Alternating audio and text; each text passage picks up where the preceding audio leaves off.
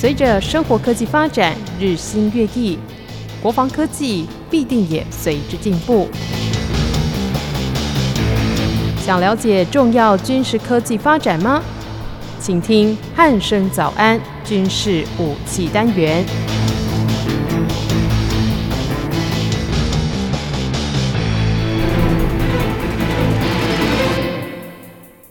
各位听众朋友您好，欢迎收听今天的军事武器单元，我是易明。今天邀请到全球防卫杂志的主编陈国民主编来到节目当中。国民哥你好。主持人好，各位听众大家好。嗯，国民哥，这个星期一哦是这个八二三 六十三周年的这个纪念日哦。对，那当然就是六十三年前发生在金门的这场战役哦，可以说是这个惊天地泣鬼神哦。那当然也开启了后续在这个金门地区所谓的单打双不打的一些这种可能，就是我们的父之辈的这些长辈们，他们可能有经历过这种比较可怕的这个危机哦。对，那今天在节目的一开始就要先跟国民哥来谈一谈八二三战役到底发生了什么，那对于我们现代的这个军人，我们又应该要如何去看待这些事情呢？我们再来看哦，这个不只是父之辈哦，这可能是祖父之辈啊，是是是，爷爷爷的那一辈了，是。我们要这样来看哦，这个是发生在呃一九五八年哦，就是民国四十七年哦。那其实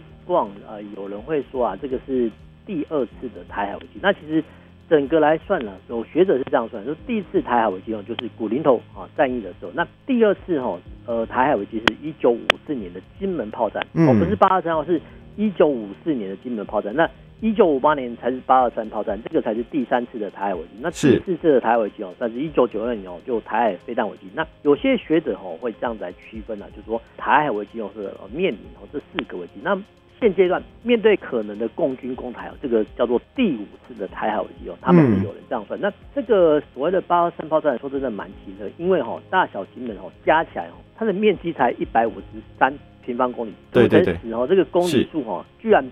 呃，落弹数居然是呃落落弹数是四十四万到四十七万哦，因为这个会有这个差距哦，是国防部的一些相关出版品哦，跟就金门县地方政府的限制的记载哦不太一样哦，但是我们取一个中间值来算啊，就是说四十五万发哦，这弹药来算哦，就是我们把它除一除哦，就是说一百五十三哦平方公里哦啊除以四十五万枚炮弹、嗯、那。一平方公里居然落弹达到了吼两千九百四十一枚，说这个、嗯、这个是蛮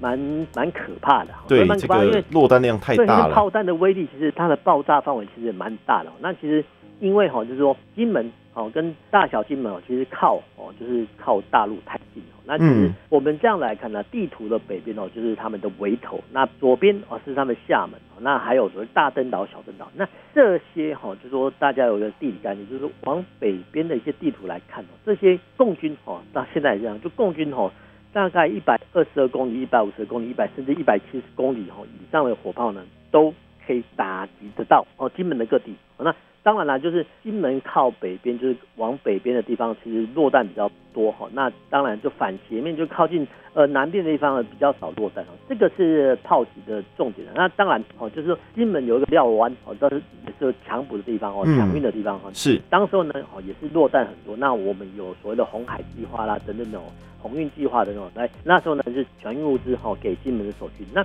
在这个炮战的时候，其实很不幸哦，在刚开始的时候，其实我们有一些高阶将领就在呃对方哈、哦、第一级的炮击中呃阵亡。嗯、那后面哈、哦、到了一九五八年之后，哎、欸，其实这个炮战哈、哦、呃经过炮战之后，然后中国方面啊、哦、宣说啊单打双不打，后面哈、哦、就不了了之。就是说一九五八年之后，其实在一定的时间之内，哎、欸，其实中国还是遂行单打双不打哦，就是说他们还是有这种政策，就是一定要发炮来攻击你一下，说真的蛮奇特。那对，在这样子来看哦，我们在一九五八年之后，哎、欸，其实金门的驻军哦开始反思一个构想，说，哎、欸，有没有可能哦把我们的就是把金门的攻势，哎、欸，给它要塞化哦？那其实这些要塞化哦，就是讲白点，就是挖地洞哦，挖地洞就是从一九六零年代哦到。哦，这个二零二一年哦，其实六十几年哦，哦六十几年这些开挖坑道碉堡都还可以用哦。嗯、说真的，这个是呃人类的算是工程的奇迹。那呃为什么要开挖呢？其实就说，哎，万一哈、哦，万一就说一九五八年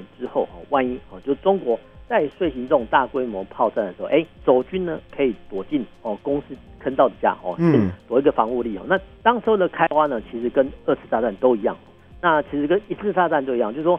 因为金门啊，它的质地很刚硬哦，这花岗岩，对，这个地质比较坚硬一点。在驻军的话，其实说真的，他们够工很辛苦，就是说，哎、欸，他们哦先钻一个洞，一个长条的洞，哎、嗯欸，之后呢，好，比如在一个岩块哦，一个岩板钻一个洞，然后之后呢，之后呢再塞进哦炸药啊。炸药之后哦，人员撤离之后，哎、欸，爆破之后你再清除啊，之后再慢慢的开挖。所以我们看到哦，很多这种遗迹哦，其实可能听众可能不太清楚，但是其实现在哦，都还这种痕迹都还在。譬如说观众、听众哦，只要去哦金门的九宫坑道里面看哦，它有一个坑道，你走进坑道里面看，哎、欸，就看到一个模拟的阿兵哥，哎、欸，拿一个哦钻岩机，哎、欸，旁边有一条长长的，没有错，那个长长长的痕迹就是当初塞炸药的地方，所以其实是这种开凿技术，我从一次大战、二次大战都有。那当然了哈，就是说当时候的想法就是说啊，这驻军哦就住在这种所谓公式化的，不管是碉堡啦，或者说岩盘底下。但是、嗯、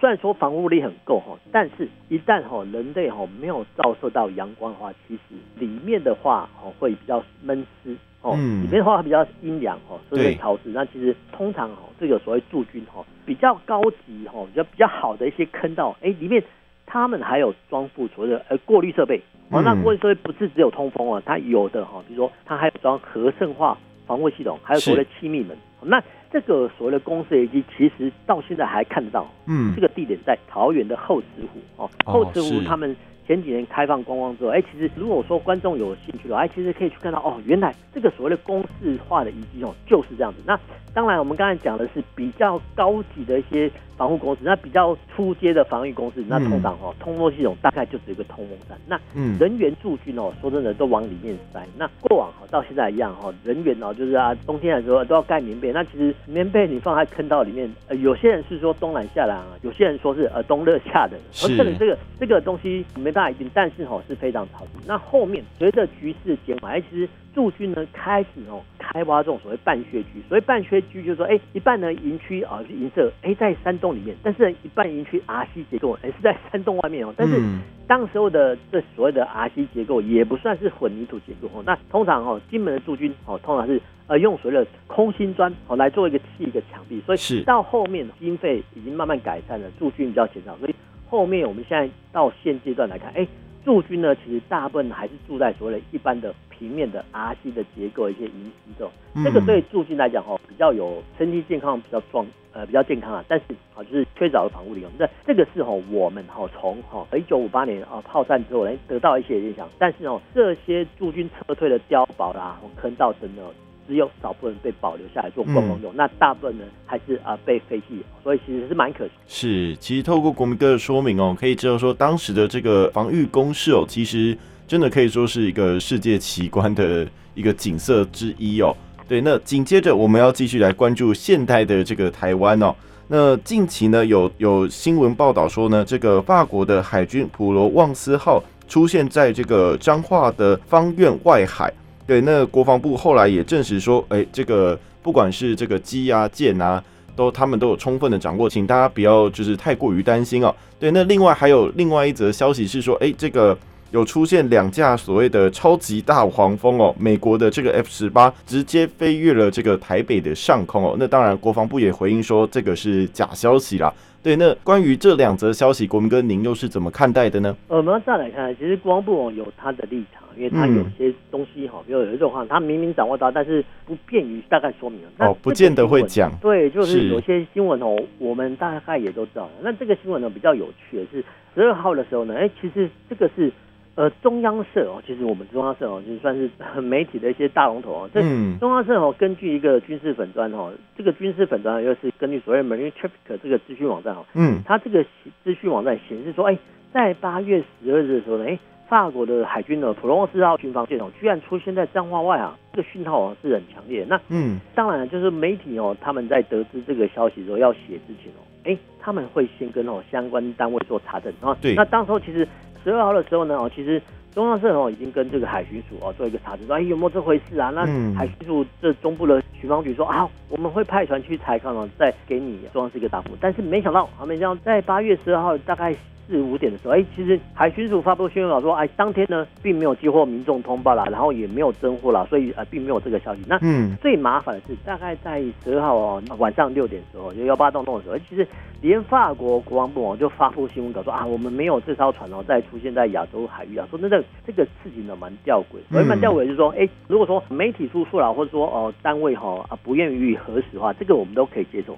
但是已经哈、哦、惹到说哦法国的国防部哦都发布新闻稿。说那个事情啊，就有点有点大鬼了，有点掉啊，就不好。我们觉得不太好，就是说，第一个就是说，啊、嗯呃，为什么会出现这种落差？第一个哈，就是说，原本呢，哦，这个所谓的 Marine Traffic 这个资讯网站哦，可能有错啊。那第一个就是说，媒体呢当然有查证，但是呢，啊，海军是说哦、啊，一开始说啊要派船去查证，后来就说没有。那没有的话呢，这个就很奇特哦。嗯、很奇特的话，其实我们的建议的做法。就是说，哎，当时我们其实我们近海的防护或海防哦，其实基本上都是海巡署。那不妨海巡署在接获通报之后，赶紧呢派这个地方巡防队的一些巡防艇去呃验证。那验证一下呢，其实可以让哦第一个媒体有交代。那第二个说，到底查明说这个彰化外海呢，到底是什么样的船？是工作船呢、军舰，还是说我们的巡防艇的一些资讯错误呢？还是说就根本都没有船？那其实我没有看到呢海巡署做后续的查证，这个是比较可惜的。那我们再回到哦国际线。事实上来看，因为现在呢，国际现实叫反中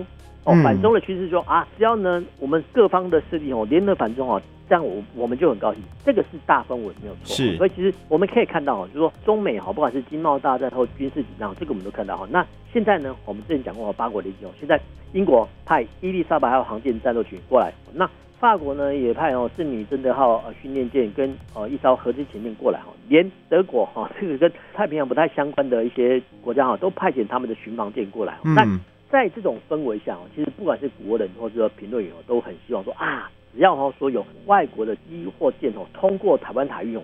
都会被当作抗中的表现。那嗯，我们当然会觉得沾沾自喜啊，但是我们要讲白话，就是跟哦前几天这个疑似哦美国的 F 十八号战机哦靠近台湾一样，就是说我们要一个概念，就是说，除非靠近台湾的机跟舰哦，不管是飞机或军舰，能够常驻亚太地区，否则否则他们在训期结束或演习期间结束，他们就要返国。那基本上来讲哦，返回国内的一些机跟舰，对台湾的防务并没有帮助，这个是军事面上限。那我们在讲说国际上限，那假设哈、哦、这个新闻是对说啊，法国哈、哦、海军呢派遣一艘他们的普罗旺斯号巡防舰哦靠近亚洲哈、哦，甚至到彰化外海，啊，表示说说法国政府都觉得说啊这个亚太事情有事情，所以要派军舰哦。那现在问题来了，法国在一次大战、二次大战哦，其实他们太平洋基本上没有什么主力，有现在还有叫新克里多利亚。那哦，对，新克里多利亚基本上在大洋洲的中部，我们叫中太平洋。当然，法国呢为了顾及哦这些属地哦，过往哦都会派一些小型的巡逻舰哦，不是巡逻舰，是小型的巡逻舰哦，来巩固哦这些国家。譬如说，二零一八年哦，如果听众有印象的话，其实二零一八年有一艘法国的巡逻舰“葡越号”，葡是葡萄牙的葡，越是越洋越就。葡越号呢，这个巡逻舰哦，通过台湾海峡。那当然哦，那时候呢，新闻也做得很大，那就是很难想象说哦，这个吨位这么小的巡逻舰哦，通过台湾海峡哦，都可以当做新闻。但是这也反映出一个事实说，其实法国政府就认为说，好，派遣这种小型的巡逻舰哦，去亚太地区就好了。那现在问题来了，我们再回到说哦，这个普罗旺斯号，那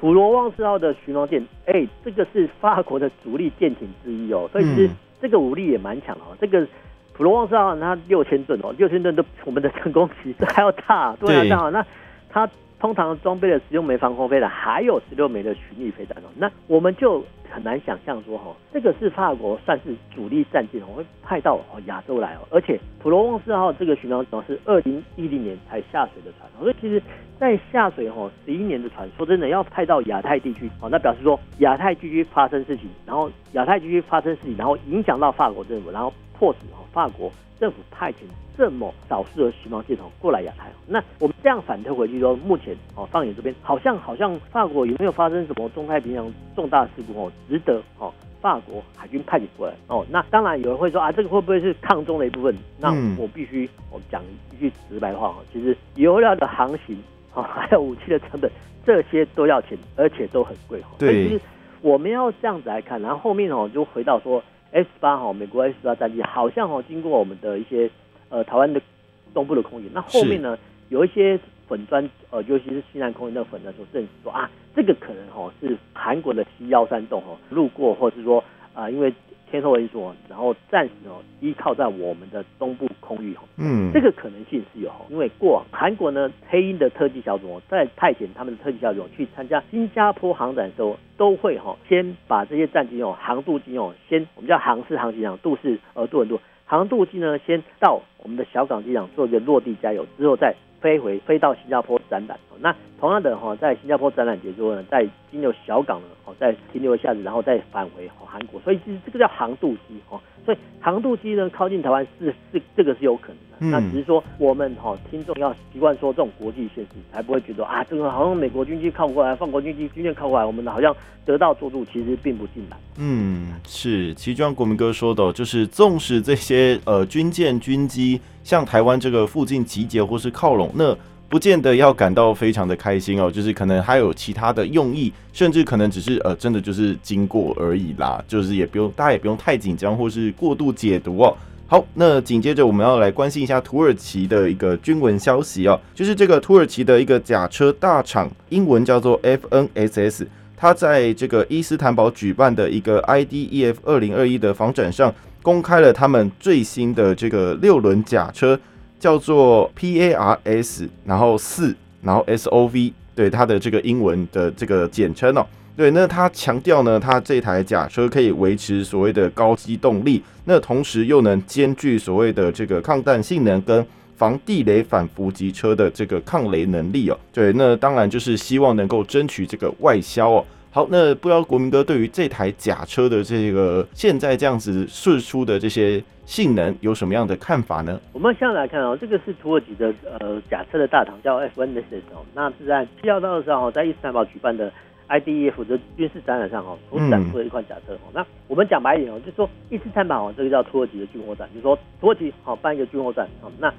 F N S S 就是他们的军备局哦，兵整中心哦。这样讲的话，其实大家比较容易理解说，说哦，原来兵整中心的云豹甲车哦，在我们的航太展出现、哦，这个是比拟啊，比拟啊。因为其实每一场哦，呃，外国的军火展哦，其实他们的规模、哦、都大过、哦、我们的航太展哦，这个是我们要有的认知，而且他们的实物跟实车比起我们的航太展哦是多很多。那呃，这辆甲车呢，其实我们要这样子来看，就是其实装甲车哈、哦、分为履带甲车、哦嗯、跟轮型甲车。那履带甲车的它的特性就是，哎，它在碰到哈、哦、一些比较破碎或是障碍的地形，哎，它的越野能力呢呃就比较强大、哦，所以其实它可以哈、哦、通过的困难地形。但是，哦、但是就是说履带甲车或是说履带战车，他们哈、哦、因为有履带，好、哦，其实基本上它跑得不太快，不太快，是但是速度上面比较没有优势啦、啊。但是轮型甲车就不一样哦，轮型甲车。我们就把它想成比较大型的中型战术人车，或者说轻型战术人车，哦，那或者说我们的云豹甲车，哦，那其实因为是透过轮胎，哦，所以其实它的最高路数哦，就跟一般的小客车并不两样，哦，那有些可以高达哈、哦，呃，一百公里，那一般来讲就七十到八十公里，这个是没有问题的。当然哈、哦，这个是路面状况良好的时候，那其实我们要这样来看哦，为什么哈、哦、土耳其哦需要这种所谓的轮型甲车？那这个又跟地理有关，那土耳其面积哦是七十八万。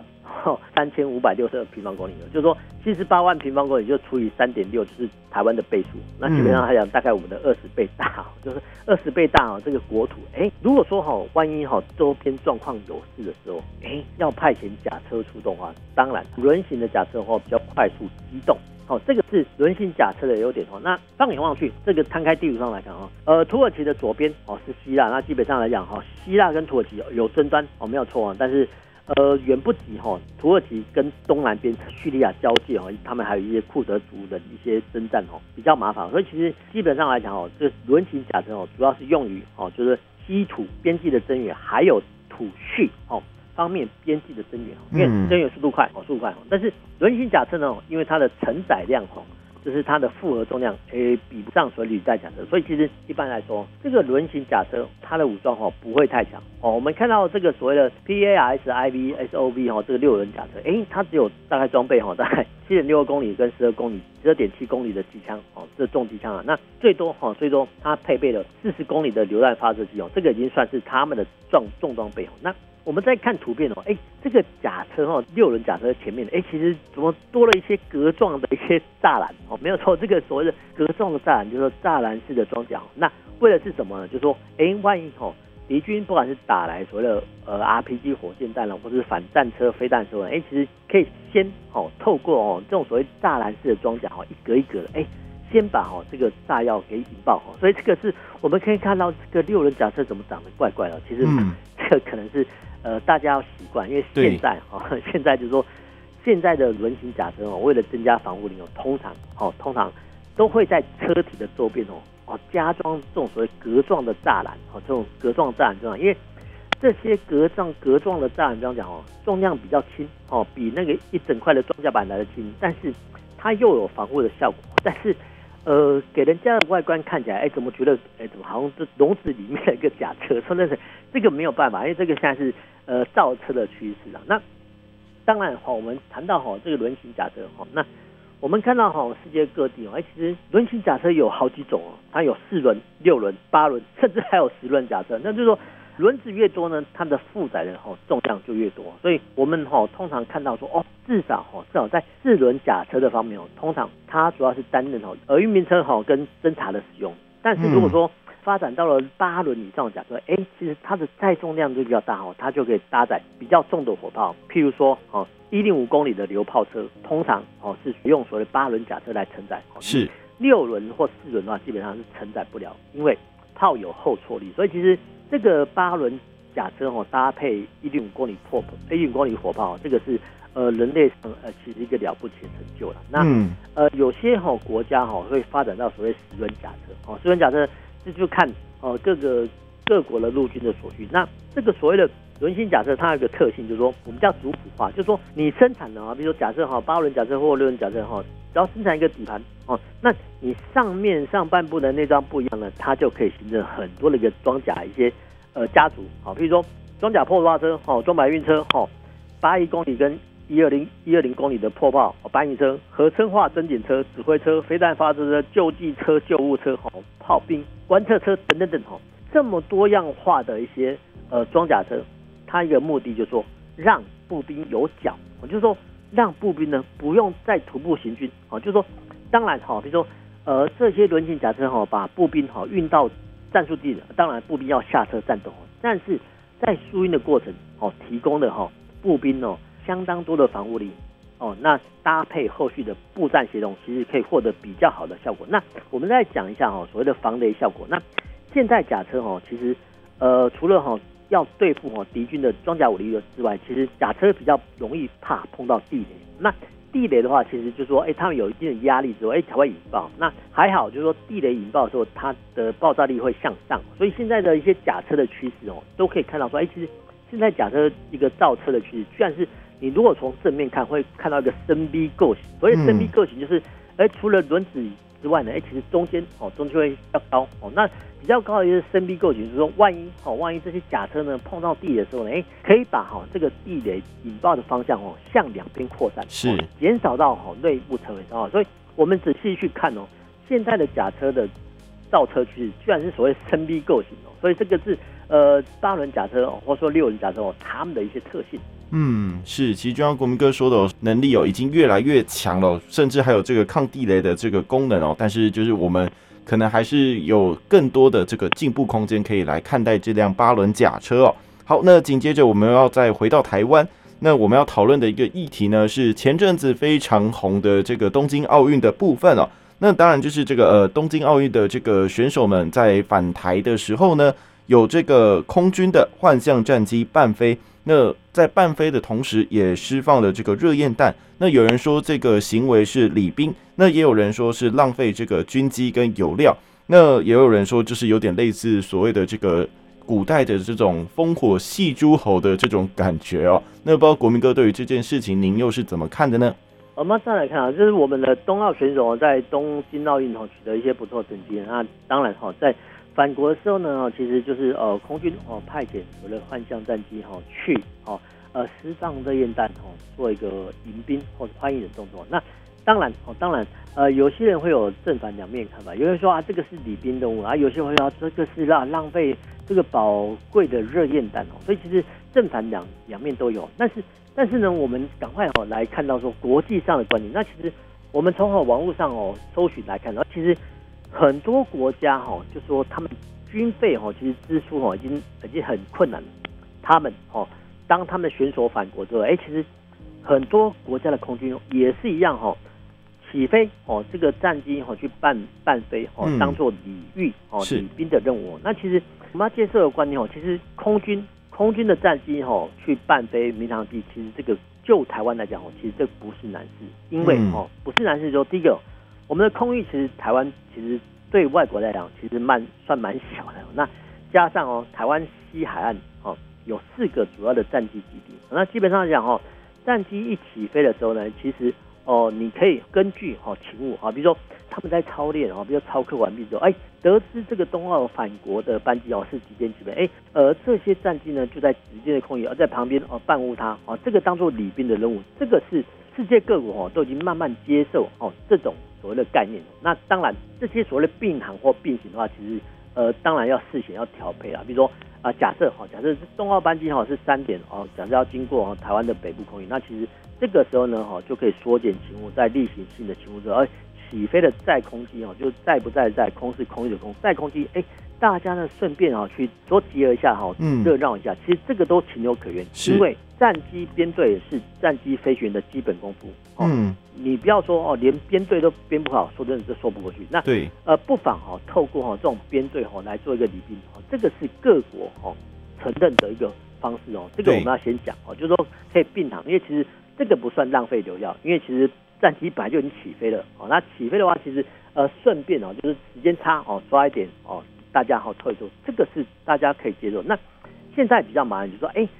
这些热焰弹，哎，要不要丢啊？说真的，其实这个热焰弹哦，说真的，呃，我们要先讲哦，这个热焰弹到底在干嘛？那其实热焰弹呢，其实英文叫 trap and flare。那其实后面呢，其实热焰弹只是 flare， 那其实 trap 啊，其实叫诱饵，那其实有电子诱饵，那其实通常哦，通常就是说。战机会搭载哦若干的呃诱饵跟热焰弹，因为它们可以混搭。嗯、那基本的构型哦，就是我们的呃类似冲天炮，就是大龙炮一个夹子、哦。那一个夹子里面，战机飞行哦，它可以混地形组，也可以混搭呃热焰弹或是说呃诱饵。那通常哦会一并释放。好、哦，那我们再来看说，不管说网络图片，我们可以看到说历次的哦汉光演习，哎，其实。好像呢，空军战机哦，在模拟攻击的时候，哎，怎么一颗一颗、一枚一枚哦放热焰弹哦，表示说啊，这个敌机来敌机来袭，然后呢，守军怎么样防范？所以我们看到哈，但是我们也可以看到，比如说在去年哦，去年在大甲海域的时候，哎，我们怎么看到阿帕奇直升机哦，一下子噼里啪啦的把这些热焰弹哦全部都打光，嗯，全部都打光哈。这个类似叫火树银花，那其实老外哈对于这种呃所谓的大量的释放热焰弹。叫所谓的机尾模式，叫 cartel，、嗯、就是说 cartel 模式，就是说哎，其实这个哈、哦、呃热焰弹打出去，哎，怎么好像一个扫帚哦，它的形状哦就类似哦，比如说一零一哦放烟火的时候哦，这个什么啊、呃、cartel 模式哦，没有错，嗯、就是这样子的模式。哎，这样子的说真的打这样的热焰弹，哇，这个是非常的吸睛哦。但是我们要想说，其实每一枚每一枚热焰弹都是要成本的，对，哦、都需要钱啊。成本哦，那。成本的话，其实根据哈、哦、不同的机型还有不同的批次哦，它的呃一枚哈、哦、大概我们之前有算过，大概是呃三十五美元起起跳哦，大概是这个价格。那当然不同的机型会不一样，但是现在有些人针对说，哎，有没有必要打热焰弹哦？那我们在想说，再回来想说，哎，那为什么哦空军以前哦都是一枚一枚丢啊？这个勤俭军军没有错，但是为什么在去年哦这个甲南海战怎么一下子哦这个阿帕奇直升机？怎么投掷那么多的热焰弹？那还有一个可能性，就是说这批哦，就是去年的呃，在大甲海域投掷的热焰弹，基本上来讲，这些热焰弹的效期快过了。哦，就是说，其实它就保护期限要过了啦。就是说，我们的很多东西都有保护期限，比如说我们的罐头也有保护期限，那热焰弹呢也有它的保护期限。那如果说哦，在效期之内没有打完的话，其实会造成库存的压力。哦，不管是这个是热焰弹或是弹药。那如果说有这种可能性的话，有这种可能性啊，那有没有可能说，哎，在哈类似啊，比如说下次东岸国手返台的时候，哎，有没有可能在伴飞哦，在减整哦比较多批的热焰弹，哎，在远距离释放，这个想法是可行的。那有些人会说了，啊，这种礼宾任务哦跟战备无关的。那其实呃，我们可能要必须哦纠正这种观念，就是说，其实现阶段来讲哦，我们台湾一样。各国的军方都一样，哦，他们面临到一个困难，就是说，哎，其实战斗部队的人其实都一样很欠缺，哦，很欠缺，所以其实各国哈，不管是我国还是美国都一样，都非常强调军队的招募。是，哦，那军队招募中，其实我们可以看到说，哎，其实尤其是美国，哦，美国的时候我们看到，哎，他们的足球赛啦或棒球场赛事，哎，怎么会在开幕典礼的时候，哎，看到所谓战机冲场？哦，没有错，就是。美国空军哦，就从呃邻近的一些基地，哎，调派哦这个战机，哎，在棒球赛或足球赛的时候开幕时，哎，用战机冲场哦，战机冲场哦，就是让这些庞大的呃发动机的声音震撼民心。哦，那震撼民心哦，不是说带给大家视觉效果，不是很高兴，不是，它是要让可招募的青年留下一个深刻印象，说哦，原来我们的空军这么强大，是，哦，就是美国啦。所以其实各国呢都有一些做法，那。我们再来看哦，